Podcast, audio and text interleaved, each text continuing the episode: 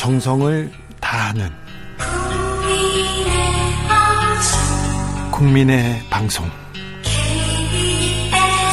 KBS 주진우 라이브. 그냥 그렇다고요.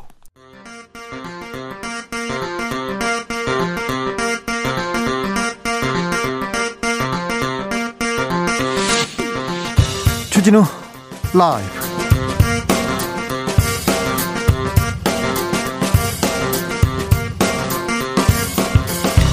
2021년 1월 14일 목요일입니다. 안녕하십니까. 주진우입니다.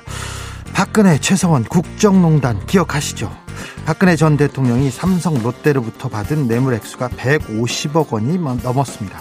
긴 재판 끝에 오늘 박근혜 전 대통령에게 징역 20년, 벌금 180억 원, 추징금 35억 원을 선고한 판결이 드디어 확정됐습니다. 뇌물을 받은 박 전 대통령은 징역 20년, 최서원 씨는 징역 18년 확정받은 가운데 뇌물을 준 이재용 삼성전자 부회장의 재판이 다음 주로 다가왔습니다.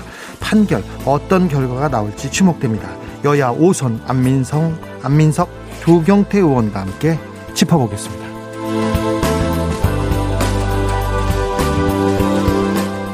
김정은 북한 노동당 총비서가 이끄는 북한의 미래는 어떤 모습일까요?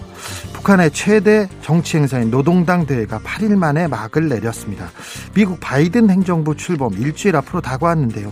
올해 남북 관계, 북미 관계에는 어떤 바람이 불까요? 정세현 전 통일부 장관과 함께 남북 평화의 골든타임에 대해서 이야기 나눠봅니다. 코로나 확진자는 사흘째 500명대를 유지하고 있습니다. 하지만 아직 안심할 단계는 아닙니다. 방역 당국은 모레 거리두기 조정안을 발표합니다. 이런 가운데 K방역의 사령탑 정세균 국무총리 취임 1주년을 맞았는데요. 어, 최근에 존재감이 뚜렷합니다. 야당과는 설전을 마다하지 않고 메시지도 강하게 내고 있습니다. 본격적으로 대선 행보에 나서는 것은 아닐까요? 기자들의 수다에서 분석해 봅니다. 나비처럼 날아 벌처럼 쏜다. 여기는 주진우 라이브입니다.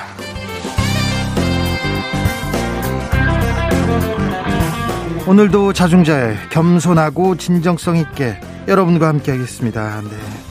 아, 저 모르는 전화번호로 전화가 오면 어떻게 하면 보이스피싱에서 피할 수 있다고 제가 말했냐면 KBS 라디오 주진우 라이브 월요일부터 토요일까지 5시 5분에 시작합니다. 이 얘기하면 된다고 했는데요. 검찰청에서 오늘도 제가 전화를 받았는데 주진우 라이브 이렇게 제가 네, 했습니다. 네. 공기로 시작되는 청취율 조사 전화 받으시면요. 네, 주진우 라이브 꼭 얘기하고요. 저한테 알려주세요. 제가 뭐라도 좀 드리고 싶어요. 뭐라도 좀 챙겨드리려고 합니다. 주진우 라이브에서 21 프로젝트 한다는 거 아시죠? 2021년을 맞아서 21일 동안 매일 21명에게 어, 프리미엄 비타민 음료 모바일 쿠폰 드리고 있습니다. 마구 드리고 싶습니다. 제 마음은 다 드리고 싶습니다. 샵 9730 짧은 문자 50원 긴 문자는 100원입니다. 콩으로 보내시면 무료입니다. 그럼 주진우 라이브 시작하겠습니다.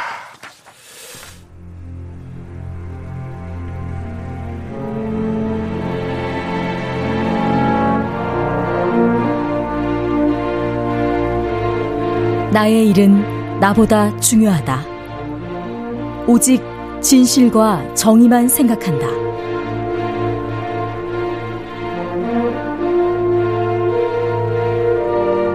탐사 보도 기자 외길 인생 20년.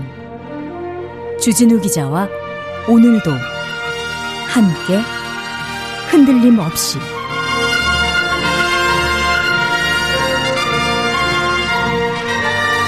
KBS 1라디오 주진우 라이브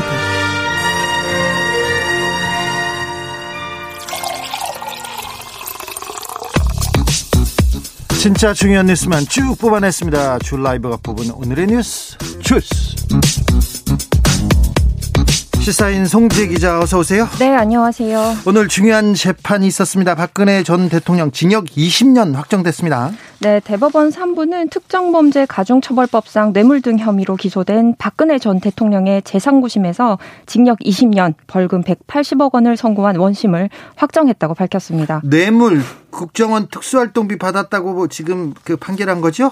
네, 재판부는 삼성, 롯데, SK에 수십억 원의 뇌물을 받고 이병호 전 국정원장에게 특수활동비 2억 원을 받은 뇌물 혐의로 징역 15년과 벌금 180억 원, 그리고 국정원 특수활동비 34억 5천만 원을 챙긴 국고 손실 혐의 등의 징역 5년을 각각 선고했습니다. 여기까지 20년이네요. 그런데 또 다른 재판이 있었어요? 네, 박근혜 전 대통령은 새누리당 공천 개입 혐의로 이미 확정된 징역 2년을 더해서 총 22억 2년의 징역을 살게 됐거든요. 네. 2017년 3월 31일에 구속이 되었기 때문에 남은 형기는 19년 남짓입니다.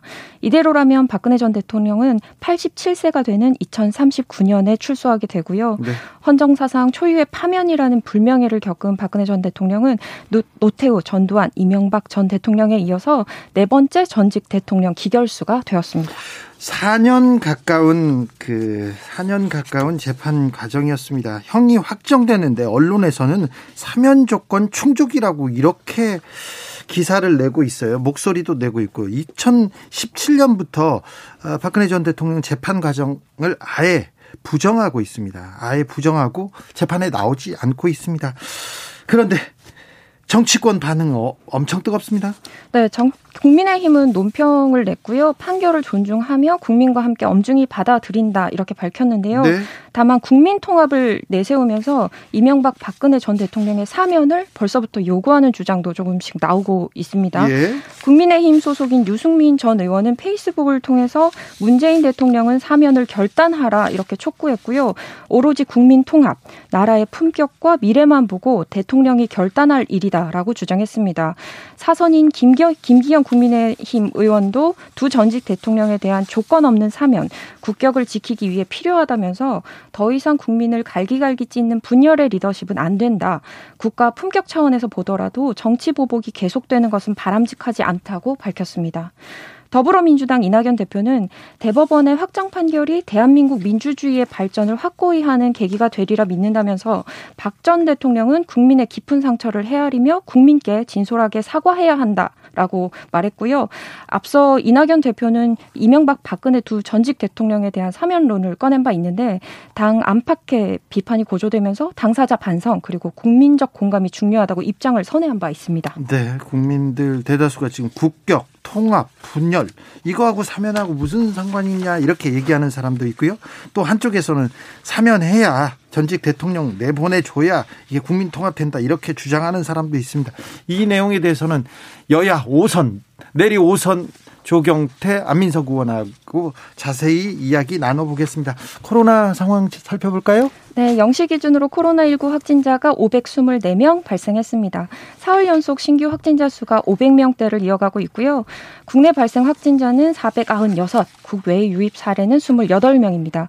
이로써 국내 코로나19 누적 확진자는 728명에 이릅니다. 아, 7만 죄송합니다. 7만 728명에 이릅니다. 728명이면 얼마나 좋겠어요. 그 송지혜 기자가 바람을 좀 얘기한 것 같아요. 네. 국내 신규 확진자 가운데서 317명이 수도권에서 나왔고요. 예. 서울 131명, 경기도 162명, 인천 24명입니다.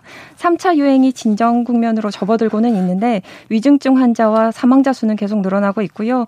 위중증 환자는 6명 늘었고 사망자는 10명이 늘었습니다. 일본은 7,000명, 6,000명, 5,000명 이렇게 나오고 나오고 있고요. 방역 선진국이라고 하는 독일도 수만 명대입니다. 영국 뭐 6만 명, 7만 명 계속 나오고 있는데 3차 유행을 우리처럼 진정 국면으로 어, 만든 나라는 몇 되지 않습니다. 정말 대단한데요. 굉장히 지금 잘하고 있습니다. 하지만 설 연휴까지 방역에 고삐를 바짝 더쥘 것으로 보입니다. 새해 들어서 코로나19 신규 확진자 수가 400명에서 500명대로 내려오기는 했는데 여전히 많은 수준인데다가 방역 조치를 완화하면 언제든 다시 급격하게 늘어날 가능성이 높다는 판단에 따른 겁니다. 그렇죠. 지금껏 우리가 그런 사례를 계속 그 경험했지 않습니까? 네, 오는 17일 날 종료될 예정이었던 사회적 거리두기와 5인 이상 사적 모임 금지 조치가 연장이 될 것으로 보이고요. 연장될 것으로 보이죠. 아, 다, 그 많은 분들이 5인 이상 그래도 밥은 먹어야 되는 거 아니냐. 그리고 9시까지 영업 제한한 거는 어떻게 됩니까?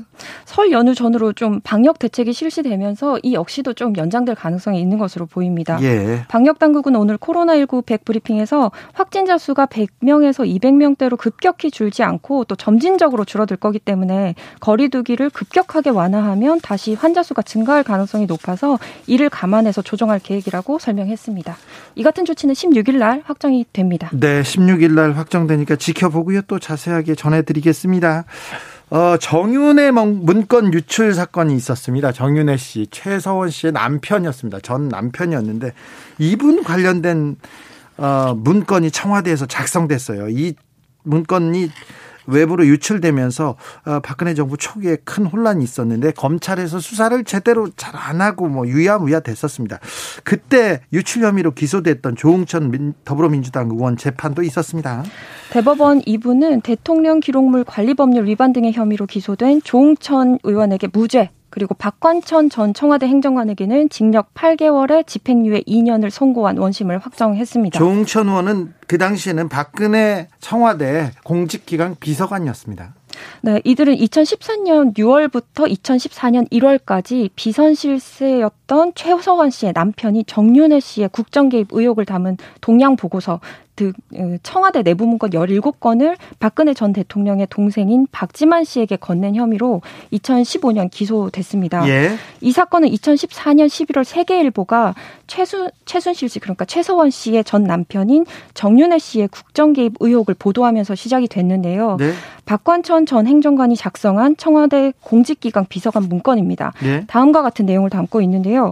박근혜 대통령 최측근 문고리 3인방이 공식 직책이 없는 정 윤혜 씨에게 청와대 내부 문건을 전달하고 있고 네. 공식적인 직책이 없는 정윤혜 씨가 국정에 개입을 하며 국정에 개입하고 있고요. 또 문고리 3인방을 포함한 핵심 보좌관 그룹 10상시가 존재한, 존재한다는 내용입니다. 네. 비선 실세에 의한 박근혜 정부 국정농단의 전조 보도였습니다. 전조가 아니라 비선 실세가 박근혜 정부를 좌지우지한다. 이거 국정농단하고 있다. 그때 정확한 보고서가 나왔던 거죠. 이때 박근혜 대통령은 찌라시에나 나오는 얘기들에 이 나라 전체가 흔들린다는 것은 정말 대한민국이 부끄러운 일이다. 문건 유출은 결코 있을 수 없는 국기 문란 행위라면서 경로했고요. 십상시 그룹과 정윤혜 씨는 명예훼손 혐의로 고발했습니다. 그러자 검찰에서 열심히 수사를 했습니다. 네, 결론은 어, 문건 내용을 찌라시로 치부하고 네. 유출을 국기 문란으로 규정했습니다. 네. 그리고 관련 인물들을 강도 높게 조사했는데요. 이 과정에서 한 아, 그 경찰이 목숨을 끊기도 했어요. 네, 박관천 전 행정관에게 문건을 건네받아서 하나 정보팀에 유출한 혐의로 수사를 받았던 최경락 경위가 스스로 목숨을 끊기도 네. 했습니다. 네.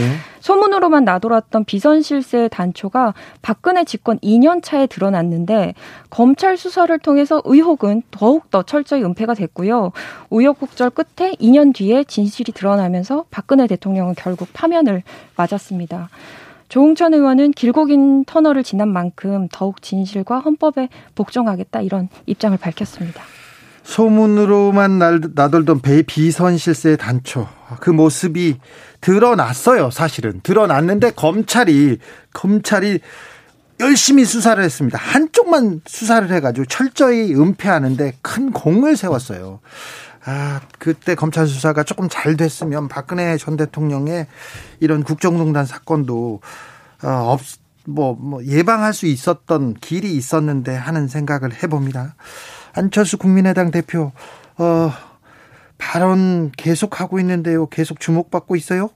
안철수 국민의당 대표는 오늘 최고위원 회의에서 단일화 방식과 관련해서도 시민이 원하고 시민이 결정하는 방식이라면 그 어떤 방식도 상관없다는 원칙을 강조했습니다. 그러면서도 야권 전체의 승리를 위해서 작년 총선에서는 지역구 후보도 내지 않았는데 누군가는 저에게 더 양보하고 더 물러서기를 요구하고 있다.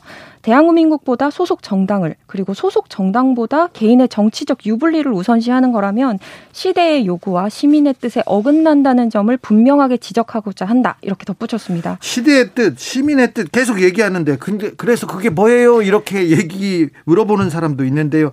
어쨌거나 어쨌거나 국민의힘 입당은 안 하겠다 이런 의지는 보이네요. 네, 국민의힘 입당 거부에 대한 입장이라고 보이고요. 네. 오늘 국민의당은 단일화 합의 대상인 국민의힘 쪽에서 안 대표를 견제하기 위해서 돈 없는 네거티브 전략을 구사하고 있다고 나를 세우기도 했는데요. 어, 실제로 저와 정치를 함께하지 도 않았고 저를 잘 알지 못하는 분들까지 나서서 저에 대한 근거 없는 비판을 하기도 한다. 이렇게 크게 반발했습니다. 최근에 이준석 전 최고위원을 비롯해서 안철수 대표를 잘 아는 사람들은 안철수가 단일화 안 한다. 그 안철수를 잘 아는 사람들은 안철수의 정치력 굉장히 회의, 회의적으로 쳐다보고 있다. 이 얘기에 대한 발끈 좀 화난 거예요. 안철수 대표 이 정도 한 거면 굉장히 화났습니다. 김종인 비대위원장은 뭐라고 했습니까? 네, 국민의힘 김종인 비대위원장은 지난 1월, 1월 6일 비공개로 안철수 국민의당 대표를 만난 자리에서 올 4월 서울시장 후보 야권 단일화와 관련해 3월 초 단일화 또는 입당 중 하나를 결심하라고 했다. 이 사실을 공개했고요. 네. 안철수 대표가 국민의힘에 입당하지 않겠다면 더 할 얘기가 없다면서 야권 단일화가 사실상 3월 초로 미뤄졌다는 뜻을 보였습니다. 일단 미뤄지겠네요. 계속해서 나경원 후보 그리고 그 오세훈 후보 다른 후보들이 계속해서 안철수 대표에 대한 얘기를 하고 있어서 좀 심기가 좀 불편하신 것 같아요. 재난지원금 지금 3차, 4차 계속 얘기 나오는데 전 국민에게 다시 주자 이런 얘기를 어, 이런 주장이 계속 나오고 있습니다. 이재명 경기지사도 계속 목소리를 높이고 있는데요. 어, 또 비판의 목소리도 커요. 이재명 경기지사는 코로나19 사태가 길어지면서 민생 경제의 고통이 크다며 전 국민에게 재난지원금을 지역화폐로 주자고 주장하고 있습니다. 하지만 정부와 여권 내부 야권에서는 상대적으로 타격이 큰 업종과 계층의 지원을 집중해야 한다고 맞서고 있는데요. 네. 이런 가운데 경기도가 도민을 상대로 보편적 재난지원금 지급 움직임을 보이고 있습니다. 네. 김종민 더불어당 더불어민주당 최고위원은 어제 방역 당국과 조율되지 않은 성급한 정 책은 자칫 국가 방역만에 혼선을 준다고 지적을 했는데요. 더불어민주당 최고위원인데요. 최고위원들 김종민 의원께서 직접 또 한마디 하셨네요. 그 전에는 정세균 총리도 얘기했잖아요. 네, 이 지사의 보편적 지급 주장에 대해서 급하니까 막 풀자 이런 얘기는 지혜롭지도 공정하지도 않다라고 얘기했습니다. 그래도 이재명 지사는 계속해서 자기는 주겠다 이렇게 얘기합니다. 네, 이재명 경기도지사는 오늘 1인당 2, 30만 원을 지급 한다고 방역 지침을 어겨가면서 국민들이 여기저기 막 쓰고 가고 그러겠느냐. 보편적인 지원을 하면 그 돈을 쓰러 철부지처럼 몰려다닐 것이라는 생각 자체가 국민들의 의식 수준을 너무 무시하는 게 아닌가 싶다면서 보편 지급의 필요성을 거듭 강조하고 있습니다. 네. 이재명 경기도지사는 모두에게 주는 보편적 지급과 집중적인 선별 지급이 서로 보완 관계에 있다면서도 지금은 최악의 경제 위기를 돌파하고 지역 경제도 살리기 위해서 지역 화폐를 통한 전 국민 지급이 필요한 시기 정책이라고 강조하고 있습니다. 네. 이재명 지사가 지금 계속해서 치고 나가고 있습니다. 민주당 내에서 당에서 약간 우려하는 목소리가 나오고 있습니다. 조금 묘합니다. 코로나 여파로 청년층 굉장히 걱정입니다. 취업 절벽 심화되고 있고요. 코로나 세대라는 말도 등장하고 있습니다. 고용 시장은 계속해서 얼어붙고 있습니다. 코로나19로 고용시장이 얼어붙으면서 현재 취업 정년기인 청년층이 기회를 아예 박탈당한 채 후배 세대에게 그 일자리를 내어줄 수 있다는 우려가 나오고 있습니다. 현재 20대 후반 또 30대 초반이 대상인데요. 90년대 초반 태생들은 고용 기회의 상실이 아니라 아예 기회가 없는 기회 제로의 상태를 맞는 겁니다. 고용 기회의 상실이 아니라 기회가 아예 없는 기회 제로다. 가슴이 좀 아프네요. 네, 코로나19로 어려움을 겪는 90년대생을 일컬어서 코로나 세대라고 칭하는 용어도 등장을 했고요. 예. 통계청이 어제 발표한 12월 및 연간 고용 동향에 따르면 코로나19 국면에서 20대가 가장 심각한 충격을 받은 것으로 보입니다. 네. 작년 한 해 청년층 경제활동 참가율은 46번, 46.6, 46.4%였습니다. 그런데 20대에서 20, 20대 구간에서는 전년 대비 2.7%포인트, 또 25세에서 29세 구간만 보면 3.0 퍼센트 포인트가 줄었습니다. 이 30대 또 40대, 50대와 비교해도 3배 정도 높은 수준인데요. 비경제 활동 인구 가운데서 그냥 쉰 20대는 그냥 쉬었다는 거예요. 네. 41만 5천 명입니다. 전년 대비 25.2%가 증가를 했고요. 아, 코로나 시대에 어, 네. 사, 사람을 안 뽑으니까. 네, 물론 그냥 뭐 육아, 가사, 뭐 재학, 수강 이런 이유로 쉴 수도 있지만 네. 그보다는 네. 일자리 환경이 좋지 않아서 구직 활동 자체를 미룬 것으로 보입니다. 네, 지금 뭐 그 명예퇴직도 하고 그러는데 우선 지금 신입사원을 안 뽑는 회사들이 많아서요. 청 청년층의 취업 아, 굉장히 걱정입니다. 이 부분 더 신경 써야 되는데 기성세대로 참 미안하네요. 어, 코로나 세대 기회가 아예 없는 기회 제로의 상태다. 아, 좀 마음이 아픕니다. 여기까지 하겠습니다. 주스 시사인의 송지혜 기자 함께 했습니다. 감사합니다. 네, 고맙습니다. 7876님께서 안녕하세요. 초등학교 4학년 안채원입니다. 어우, 채원이 또 왔어요. 지금 학교 방학인데 코로나19 때문에 친구들이랑 못 놀아요. 지금은 집콕 방콕 중인데 공부만 해서 심심해요. 에너지 저기 비타민 음료 드려야 되겠네. 네, 심심해요. 그래서 주진우 라이브를 듣고 있답니다. 채원이는 초등학교 4학년인데 5007님께서는 주진우 라이브 시간에 맞춰서 급히 오느라고 된장국에 넣을 청양고추를 빠뜨렸네요. 하루의 마무리는 방송 듣는 거랍니다. 얘기했습니다. 근데 좀 늦게 넣으면 안, 안 되나요? 저는 매운 걸 좋아해서 청양고추를 아무 때나 막 넣는데요. 8672님은 통합 후 사면이 옳다. 사, 사면 후 통합은 속임수다. 이렇게 의견을 보내주셨습니다. 명심하겠습니다. 교통정보센터 다녀올까요? 이승미 씨. 주진우 라이브.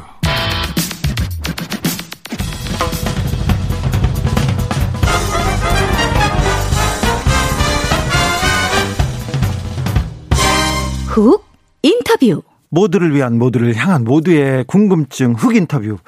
북한이 8일 동안 노동당 대회를 진행했습니다. 엄청 크고 중요한 정치 행사라는데 이게 뭐지요? 그리고 이번 노동당 대회에서 김정은은 노동당 총비서가 됐고요.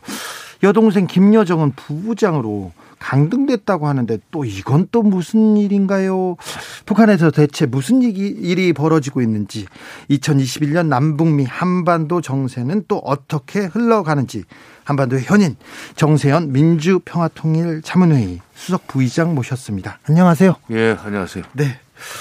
어, 북한 최대 정치 행사 노동당 대회가 막을 내렸습니다. 이 당 대회가 그렇게 중요한 행사입니다. 어, 중요하죠. 왜냐하면 어뭐 우리가 말하는 공산국가는 네. 공산당이 국가를 운영하는 개념이에요. 네.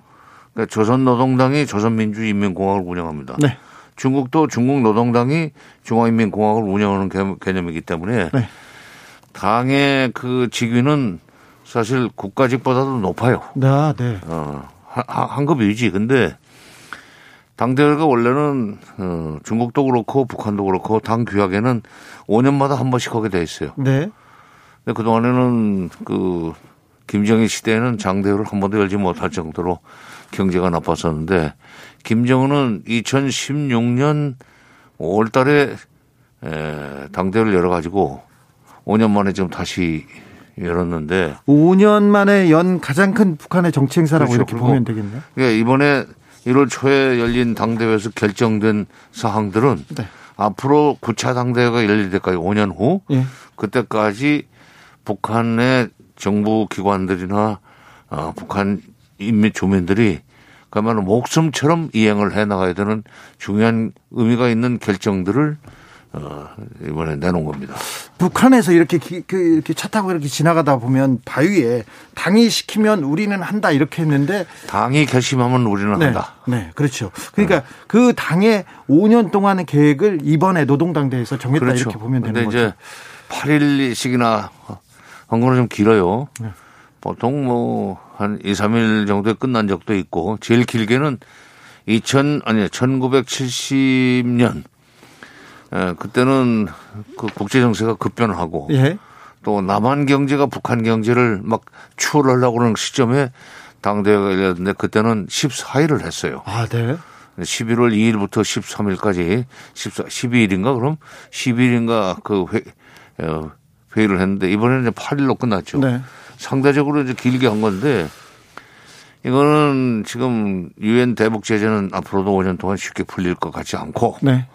또 코로나19도 금년 말이나 돼서야 잠잠해질 것 같고 네. 뭐 이런 상황에서 앞으로 5년 동안 경제를 끌고 나가려면은 역시 예, 내부적으로 결속을 다져야 되겠다. 예. 결속을 다지기 위해서 이 당 대표에 아, 당 대회에 참가하는 대표자들도 전부 다 세대 교체를 했습니다. 네. 어, 한70% 이상을 당대회 얘기 직전에 제가 네. 개인적으로 궁금한 거 하나 물어보려고 네, 하는데 네, 제가 장관님한테 질문을 하면 네. 그건 말이야 1973년 11월 12일에서 12명이 모여서 뭐 무슨 얘기를 수치를 정확하게 하지 않습니까? 네, 네. 그거 잘난 척 하려고 이렇게 외워두신 건가요? 아니야. 잘난 척이 아니고 그 내가 그 국제정치학이라는 걸 공부를 했어요. 예. 대학에서.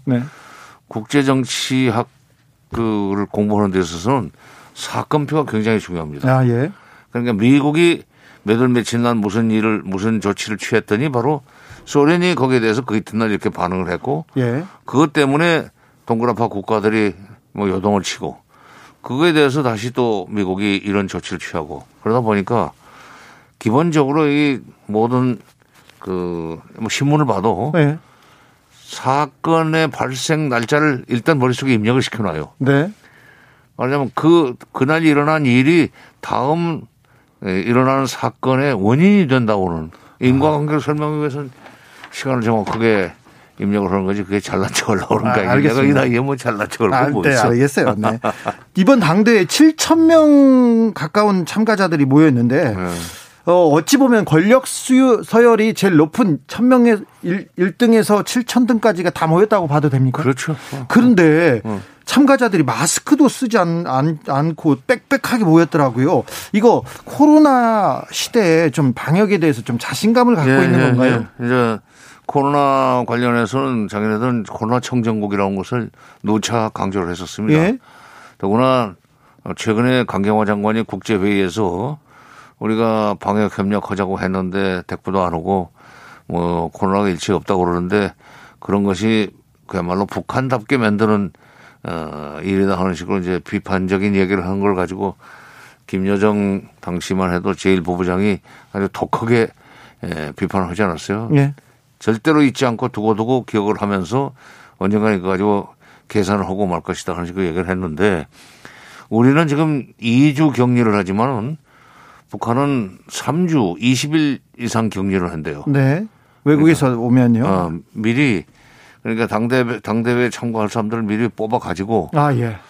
어, 평양으로 불러 올려서 그래서 격리하고 격리하고 검사 받고 검사 받고 말하자면 참여한 거군요. 그 괜찮은 사람이라고 해서 내보냈기 때문에 네. 적어도 거기 온 7천 명은 네. 걱정 없다. 예. 굉장히 좀 코로나에 대해서 자신 있나 봐요. 그냥 국경을 닫아놓고 아예 코로나 시대는 문을 열지 않겠다 이렇게 생각하나 보죠. 글쎄 이제 국경을 작년 1월 22일 날인가 완전히 차단을 했는데 예. 에, 1년 돼가네요. 근데 그렇게 해서 어 그야말로 경제적인 그 경제 발전의 부진까지 몰고 온 코로나 방역 그 결과로 어 지금 그렇게 된 거죠. 그러니까 아니 뭐 그렇게 꽁꽁 닫아놓고 그것도 못해서 되겠어요? 네. 그러니까 알겠습니다. 인민들한테는 네. 어떤 의미가 있느냐면 국제사회도 마찬가지고 북한이 어 북한 주민들한테는 야 이거 우리나라가 진짜 코로나에 대해서 이제 걱정하지 않아도 될 정도로 네. 김정은 위원장 동지가 비서 총비서가 됐죠. 총비서 동지가 제대로 일을 하고 있구나 하는 식으로 생각을 하게 만드는 소위 그 화면이요, 그게. 아, 예. 북한을 극장 극장 국가라고 어, 평가한 인류학 교수가 있는데 뭐 한양대학의 예, 정병호 교수라고 진짜 북한의 모든 그 정치 행사는 인민들한테 보여주고 그걸 통해서 체제에 대한 지지도를 높이는 그런 행사 이번에 그것이 예, 대표적인 경우죠. 아, 네. 김정은 국무위원장의 노동당 총비서 추대 여기에 대해서도 많은 해석이 있는데 김여정의 강등에 대해서는 조금 어, 의외라는 반응이 있습니다. 이거는 어떻게 해석해야 네. 됩니까? 총비서는 사실 뭐 어, 당 중앙위원회 위원장이나 총비서나 그게 그건데 직함을 그 동안에는 당 중앙위원회 위원장이라고 썼죠. 네. 한 10년 동안. 네. 그러다가 초기에는 제일비서라고 했다가 이제 중앙위원회 위원장이라고 했는데 이번에 다시 총비서로 된 것은 아버지 할아버지 때의 직함을 이제 자기도 쓰는 거예요. 네. 그러니까 집권 10년 차에 들어가면서 10년 차에 들어가면서 어, 총비서로 이제 어, 추대가 된 셈이죠. 네. 하는 일은 똑같습니다. 사무실도 그 자리고. 근데 총비서로 된다는 얘기는 이제 집권 10년 차 되면서부터 소위 위상을 좀 더 높여가지고 아버지, 할아버지급으로 좀 올라가겠다는 그런 어, 의지가 담겨 있고 있다는 거, 있다고 봐야 되고 김여정 제1부부장을 보통 다들 정치국 후보위원회에서 정치국원으로 올리거나 상무위원으로 뛰어 오를 거로 네. 예상들을 했었는데 2인자라고 막 얘기하기도 했잖아요. 했으니까. 네. 그런데 난데없이 상무위원은 날 것도 없고 정치국원도 못 되고 후보위원마저도 내놓고 그냥 중앙위원으로 물러나 있어요. 저희는 아직도 시, 20번째예요. 오늘 사진 찍은 거 보니까 네 번째 줄에 있더라고요. 글쎄, 어, 저 금수산 기념공전 참배하는데 네. 서해는 지금도 네 번, 20번으로 돼 있어요. 네. 근데 김여정은 그동안 이제 대남 대외 관계 관련해서 실질적인 책임자 역할을 했다고 봐야 됩니다. 예. 근데 이제 그동안에 성과를 못 내지 않았어요. 아, 네. 그 성과를 못 낸 사람을 승진시켜준다는 것은 조금 말이 안 되지. 그래서. 예. 그러니까 성과를 내지 못한 사람을 승진시키는 것은 조금 어, 설득이 안 돼, 예, 설명, 뭐, 납득이 안 되니까. 백두열통이어도. 그렇지. 잠시 공평하게 한다는 얘기야. 네, 네, 잠시 좀 옆으로 물러나 있다가. 예. 남북 관계가 풀리고 이렇게 돼서 대미 관계도 어, 발전될, 발전, 개, 개선될 기미가 보이면은 또 올려, 어, 올리겠죠. 그것이 네. 에, 나타날 겁니다. 상당히 높은 자리로 올 것 같아요. 아, 김... 내가, 내가 보기에는 어, 지금 대남 담당 비서나 국제 담당 비서가 이번에 임명이 안 됐어요. 예. 어, 없어요, 지금. 지금 없어요? 없어. 그래서, 어, 국제 담당 부장은 있고 대남 담당 통전 부장은 있지만 그보다 높은 게 비서인데. 예. 그 비서로 갑자기 짠 하고 나타날 수가 있어요. 아, 자리를 비워뒀군요. 그래요. 네. 김여정 남편은 어떻게 되세요? 글쎄, 그에 대해서는 모르겠어요. 모르는 사람인지. 있기는 있다는데 애도 있고. 네. 그러나 그 뭐 그런 경우에는 어 과거에 장성택처럼 어 움직였다가는 변을 당할 수 있으니까 조용히 있는 것 같아요. 조용히 있나? 어, 지난번에 그 평창 동계올림픽 때 왔을 음, 때 네. 임신 상태에서 왔잖아요. 그랬던 것 같아요. 네. 아니 우리는 몰랐는데 네. 어, 뭐 약간 이런 자세로 서 있길래 저 왜 그러냐고 그랬더니 북한을 많이 다니고 경험이 있는 문화방송의 그 MBC의 김연경 네, 통일 어, 관련된 네. 국장이 딱 그러더구만. 아이 김여정이 인신 중이에요. 딱 간단해. 여자들은 좀 그 뭐 감이 있대요. 네. 감, 감이 아니, 네, 네, 알겠습니다. 대미 외교 담당 최선희, 최선희는 조금 뒤로 물러났고요. 최선희도, 최선희도 황금 내려갔어요. 네. 중앙위원회에서 후보위원으로, 중앙위원회 후보위원으로 밀렸어요. 네. 그러니까 그것도 일종의 문책. 저 김영철 통일 전선 부장은 복귀했습니다. 통일 전선 부장으로 복귀를 했지만은 네. 원래 그 사람이 비서였었어요. 네. 비서는 굉장히 높은 겁니다. 우리나라에서 비서는 뭐 어, 전화 받고 무슨 차심부로 하는 게 비서지만 공산국가에서 비서는 네. 장관 두세 명을 거느리는 자리예요. 아 그래요? 그럼 야, 비서였었지. 네. 비서였었는데 비서로 좀 돌아가지 못하고 네. 어, 통전부장으로 다시 내려온 거예요. 이번에 인사 대규모 인사 이동이 있었는데 가장 주목받는 분이 조용한 사람이었습니다. 최측근 김정은의 최측근으로 불리는 조영원. 조용, 원래 조영원. 조영원 이 사람 원래 실세였죠. 어, 조직 지도부 제일 부부장을 했으니까 실세죠. 네. 그러니까 공산국가에서는 조직 지도부 그다음에 선전선동부 예. 이쪽이 그 실세입니다. 근데 조직 지도부 제일 부부장을 하다가 지금 이번에는 상무위원으로 올랐을 뿐만 아니라 금수산 기념공정 참배하는 그 행사에는 13일 새벽인가 거기에는 옆에 넘버 3로 나왔어요. 김정은 네. 왼쪽에 최룡해 예. 그다음에 오른쪽에 조영원. 그 전에 리병철이라고 핵 미사일 담당 그 공군 장군이 넘버 3였었는데 네.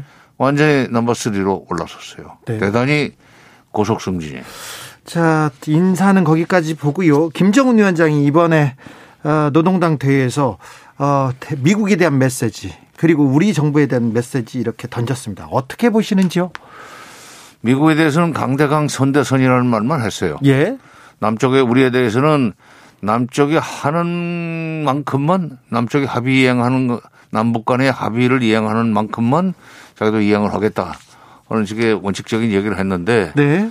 그러면서도 군사 훈련 한미 군사 이제 3월 달에 통상적으로 놔두면은 그대로 놔두면은 3, 4월에 하게 돼 있는 한미 연합 군사 훈련을 중단해 줬으면 좋겠다는 네.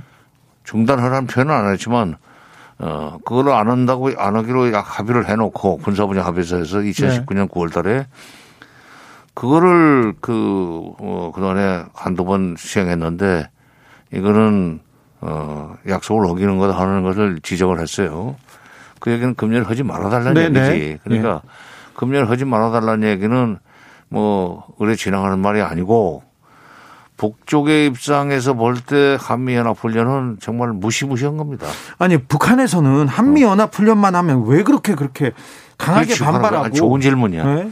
반발이 아니라 오금이 저리 벌벌 떨어요. 벌벌 떨게 돼 있다고. 왜냐하면 보시오.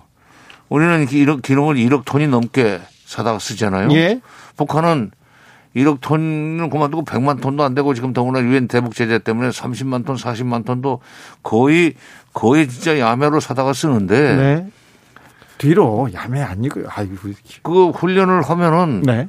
이쪽에서 그냥 그 대단한 그 규모의 만 명 가까운 병력이 움직일 때 막 탱크 움직이지 예. 비행기 예. 뜨지 군함 뜨지 이럴 거 아니에요? 예. 이럴 때 가만히 있을 수 있나? 그럼 자기들도 탱크에 기름 넣어야 되고 비행기에 기름 넣어야 되고. 예, 자기네들도 쏴봐야죠. 일단 일단 그 대비를 하고 있어야 되는 거 아니에요? 예. 이쪽에 움직이면 따라서 움직여줘야 된단 말이야. 네. 그때 그거를 만약 훈련을 안 하면 그거는 그대로 남는 기름이야. 예. 내내 1년 내내 쓸 수 있는 기름인데 봄 한두 달 동안에 아. 그 왕창 낭비해 버리는 게 국가 경제적으로 큰 손실이기 때문에 네. 군사적인 위기 의식보다 위협보다 위협보다는 경제적 그 이 손실이 크기 때문에 거기에 대해서 그냥 해마다 어 손을 절레절레 내서 네. 오면서 중지해달라고 네. 한미 연합 훈련이 우리 보면 어디 산에다가 그냥 포 쏘고 비행기 뜨고 그리고 뭐 해수욕장 같은 데서 상륙 훈련하고 하는데 그냥 쳐다보면 되지 왜 그렇게 왜 그렇게 그렇게 북한에서 아니, 이렇게 산에다 쏘고 그다음에 뭐 바다에 왔다 갔다 하지만 산에다 쏘는데 이렇게 나가서 산에다 쏘는 척하다가 그 실수로 잠깐 비 나서 북쪽 지역에 떨어지지 말라는 보장이 어디 있어요? 그래서 대비해야 되고 거기에 그러니까. 기름 써야 되고. 예. 등치가 이런 그 권투 선수가 예. 샌드백을 두드리면서 그 샌드백을 두드리는 척하다 지나가는 놈 푹 한 대 건드리면 죽는 거 아니에요. 네. 그런 그런 원리로 그 사람들은 두려워하는 거예요. 아, 네. 다음 주 바이든 정부가 공식 출범합니다. 외교 안보 진영이 지금 하나씩 둘씩 지금 꾸려지고 있는데요. 대북 문제에 대한 입장도 좀 나올 것 같은데 지금 바이든 행정부에서 외교 라인 이렇게 대북 라인 이렇게 한 명씩 두 명씩 이렇게 선정하는데 어떻게 보고 계십니까? 아니 뭐그 토니 블랑컨 저 블링컨도 어, 아주 직업 외교관으로서 나이선 사람이라고 그러고. 네. 안보부 장관 지명자도 뭐 괜찮은 사람이라고 그러고 특히 그, 그 아시아 문제를 총괄할 어, 자리를 신설을 해서 아시아 차르라고 하는 네. 차르라는 게 러시아의 황제 아니요. 그렇죠. 근데 아시아 차르 격으로 커트 캠벨 어, 커트 캠벨을 지명했다고 그러는데 그 사람은 이제 대북 문제뿐만 아니라 사실은 중국 통이지 중국 문제인 네. 거죠. 네. 오바마 정부 때 동아태 부차관보 차관보를 하면서 이른바 아시아 회귀 정책이라는 걸 생각하는 사람입니다. 아시아 영어로 Pivot to Asia. 만약은 음. 그동안에 중국은 뭐 미국을 앞으로 이겨볼 수 있는 가능성이 없다고 생각하고 중동 쪽에 주력을 했는데 미국이 예. 그 사이에 중국이 경제 성장을 빨리 해가지고 무력을 증 국, 국력을 국방력 그 무력을 증강해 가지고 드디어 2010년대 초반이 되면은 태평양을 놓고 미국과 힘겨루기를 할 수 있을 정도로 커져버렸단 말이야. 네. 잠깐 눈을 딴 데로 돌리는 사이에. 예. 그래서 다시 아 이거 안 되겠다. 아시아로 다시 재교환을 해야 되겠다. 그게 피보트 아시아인데 네. 그걸 서원했던 사람이에요. 예. 그러니까 앞으로 거트 캠벨이 들어오면은 북한 문제보다는 그리고 현실적으로 지금 어, 바이든 정부나 트럼프 정부나 또 어떤 정부가 됐든 간에 지금 승승장구 경제가 승승장구하는 중국을 어떻게 견제해서 아시아에서 구축해놓은 미국의 헤게모니 권력을 유지해 나가느냐는 것은 대통령이 누구냐에 관계없이 미국의 굉장히 중요한 문제입니다. 네. 그러니까 캠벨은 중국 쪽에 주력, 주력을 하려고 보지만 그래도 북한에 대해서 조금 감각을 가지고 있는 사람들이기 때문에 나쁘진 않은데 네. 문제는 이 사람들이 청문회를 통과해서 실제로 책상에 앉아가지고 뺀때를 굴릴 수 있을 때는 이건 6개월이 넘어 걸려요. 아, 네. 그 앞으로 6개월이 공백 기간이란 말이에요. 미국에서는. 그, 그 시간이 우리한테 엄청 소중한 시간 아닙니까? 그 우리가 놀 수 없잖아. 네. 그, 그 시간을 우리가 그야말로 그, 그 뭔가를 해야죠. 우리가. 초을 아껴서 네. 뭔가 해, 야 된다. 네. 그러기 위해서는 한국 정부가 네. 미국의 신정부 사람들이 아직 그 자리에 배정 배치 저 취임은 못했지만 네. 대체로 정책과 관련된 구상들은 하고 있을 테니까 그 사람들과 긴밀하게 협력을 해서 한국 정부가 대통령으로 하여금 어 우리가 문재인 정부가 지금 남은 시간이 6개월 선용할 수 있도록. 네. 왜냐하면 문재인 대통령 임기가 지금 1년 반이 안 돼요. 그렇죠. 그러니까 일할 수 있는 시간은 올해 상반기. 그렇지. 얼마 남지 않았어요. 6개월. 네. 6개월을 허송하면 네. 나머지 후반부 7월부터 7월부터 연말까지도 아무것도 못하게 된다 이거야. 네. 그러면 그리고 내후년에는 선거로 바로 들어가 버리니까 이 6개월을 금쪽같이 써야만 우리가 살 수 있겠다 하는 논리로 미국을 설득해야 됩니다. 미국이 한반도에 관심이 좀 떨어지고 트럼프가 정신이 없을 때 그나마 우리 한국에서 정치권에서 좀 어, 남북 관계에 활로를 모색해야 된다. 계속 얘기하시고 그리고 정치인들이 좀 역할을 해야 된다. 이인영 통일부 장관이 잘할 것이다. 그렇게 얘기하셨어요. 네. 그런데 통일부가 지금 뭔가는 하고 싶은데 지금 성과는 없는 것 같습니다. 이번에 신년사에서 우주의 기운이 모이듯 한반도 대전환 온다 이렇게 얘기했는데 좀 통일부, 남북관계 진전. 우주 의 기운이 뭐 어쩌고 저쩌고 하는 거 보고 이 사람이 어디 계룡산에 가서 도사를 만나고 왔나 하는 생각을 했는데 네. 어쨌건 지금 바이든 정부의 참모로 거론되는 사람들이 에, 잘하면은 우리를 도와줄 수 있는 그런 성향인 것은 틀림없는 것 같아요. 아, 네. 그런 점에서는 우주의 기운이 우리한테 우리한테 유리하게 돌아간다는 얘기를 할 수 있을 텐데 네. 통일부가 이제 그런 생각을 하고 있으면 외교부가 통일부 입장에서 일을 좀 해줘야 됩니다. 네. 네. 한미 협조를 하는데 협의를 하는데 그러니까 한미 협의를 하는데 그냥 어 미국 얘기 들어보고 우리 대, 우리 입장을 얘기하는 식으로 이렇게 에, 말하자면 협의를 하지 말고 네네. 우리 입장을 분명히 정해 가지고 네. 미국한테 이거 이거는 꼭 해줘야 된다. 네. 말하자면 미국의 입장을 듣고 우리 대응책을 내놓는 것이 아니라 네. 우리 포지션을 분명히 정해 가지고 미국한테 설득을 하면서 이거는 꼭 해줘야 된다. 네. 이런 식으로 어 6개월을 써나가면은 첫째가 이제 한미연합 훈련을 중단하는 문제. 네. 훈련은 좀 중단해야 됩니까? 이것도 해야 돼. 네, 중단해야 됩니다. 그걸 해야 이제 비로소 문이 열려요. 정세현 장관이 그 한미 연합 훈련 중단해야 된다고 얘기했습니다. 해야 됩니다. 네. 어, 그건 오래된 얘기예요. 예. 그리고요. 작년에도 얘기했고. 예. 그러니까 김정은 위원장도 그 얘기를 했어요. 그 종화보고에서 이게 그런 것이 이제 풀리면은 어 2018년 3월의 봄 같은 상황이 그렇죠. 다시 올 수 있다. 네. 그러니까 제발 좀 훈련 좀 하지 말고 네. 그다음에 그걸 계기로 해서 남북 대화를 시작해 가지고 28년 2018년 3월의 봄을 재연하고 예. 그리고 그 토대 위에서 한국이 주선해 가지고 북미 관계가 개선될 수 있도록 길을 열어달라. 이게 네. 지금 이번 대남 메시지 대남에서 그게 명시적으로 하지는 않았지만 네. 또이 남쪽이 하는 것만큼 하겠다. 그 다음에 미국에 대해서는 강대강 선대선 얘기하는 거 보면은 우리가 중재자 역할을 다시 해주기를 바라는 그게 네. 들어가 있고 바이든 정부가 잘하면 선대선으로 갈 수 있는 것 같다. 네. 김정은 위원장이 그 7천 명 모아놓고 좀 남북 관계 개선, 북미 관계 개선하고 싶다 이렇게 좀 해달라 이렇게 좀 메시지를 아, 보내고 이제 그렇게는 못하지. 그래서 이렇게 암시적으로. 그렇죠. 네. 그래서 이제 그 그쪽에서도 그런 정도로 띄워놓으면은 아마 자기네들의 소위 그 본심을 읽어 읽어내 주리라는 기대를 가지고 네. 하는 거죠. 김정은의 속내 아, 그 본심을 정세현 전 장관과 함께 읽어봤습니다. 오늘 말씀 감사합니다. 예, 감사합니다.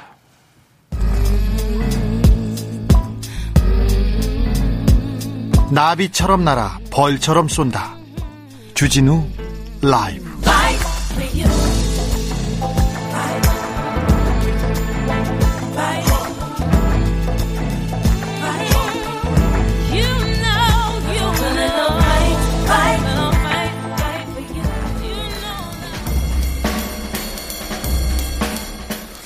느낌 가는 대로 그냥 고른 뉴스 여의도 주필 비트코인 비번 까먹어서 2,600억 원 날릴 위기에 처한 미국 남성 서울신문 기사입니다. 컴퓨터 프로그래머 스테판 토마스라는 사람이 있습니다. 10년 전에 암호화폐 관련 영상을 제작해주고 비트코인을 받았어요. 7천 어, 이 비트코인 당시 비트코인 한 개 가격이 2달러에서 6달러니까 그러니까 하나로 한 1,500만 원에서 4,600만 원 수준에 이렇게 돈을 받았는데요. 그리고는 까먹었어요. 까먹었는데 비트코인 가격이 천정부지로 치솟아서 그 가치가 지금은 2,600억 원을 넘었습니다. 2,600억 원. 그런데 전자 지갑에다 넣어놨는데 오랫동안 확인하지 않고 토마스가 비밀번호를 까먹었습니다. 또 비밀번호를 잊어먹어서 자주 쓰던 비밀번호를 계속 눌러봤습니다. 이 토마스도 저하고 비슷한 것 같아요. 저도 비밀번호 잘 모르거든요. 근데 여덟 번 시도해서 실패했어요. 그런데 비밀번호를 열 번 틀리면 이 전자지갑은 완전히 사라집니다. 그러니까 2,600억 원도 날아간답니다. 그래서 토마스가 요새 누워서 맨날 비밀번호를 생각하고 있는데 지갑이 열리지 않고 있다고 합니다. 그러면서 토마스가 이런 얘기합니다. 아, 이번 일로 암호화폐를 더욱 싫어하게 됐어요. 은행이 있는 이유는 우리가 이런 일들을 하기 싫어서 이기 때문 아닌가요? 그러면서 울분을 토하고 있습니다. 사연이 알려지자 내가 풀어줄 테니까 돈 10% 내놔라 이렇게 얘기하는 사람도 있는데 어, 비트코인 암호화폐 분석업체에 따르면요 한 20% 정도는 주인이 비밀번호를 여는데 실패해가지고 찾아가지 못하는 돈이라고 합니다. 최근에 영끌한다, 부동산 투자한다, 뭐 주식 투자한다, 비트코인 대박 노리는 그런 사람들 많은데요. 대박 노리다가 이렇게 쪽박차는 20%가 있다는 것도 한번 좀 생각해 보자고요.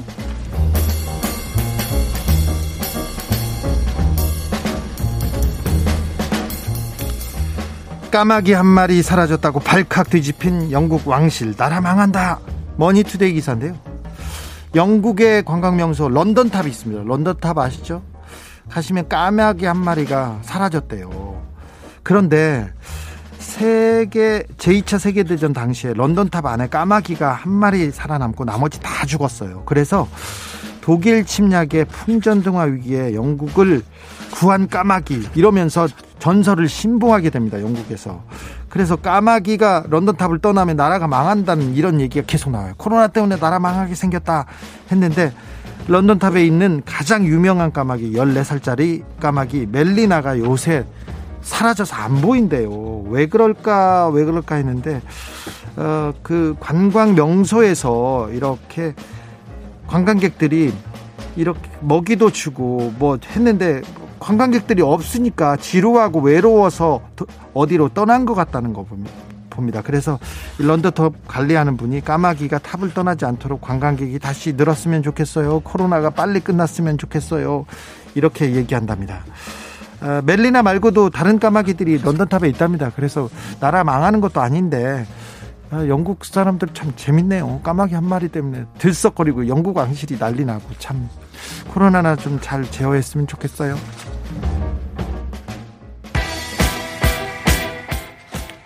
더 클래시의 런던 콜링 들으면서 저는 잠시 쉬었다 6시에 돌아옵니다.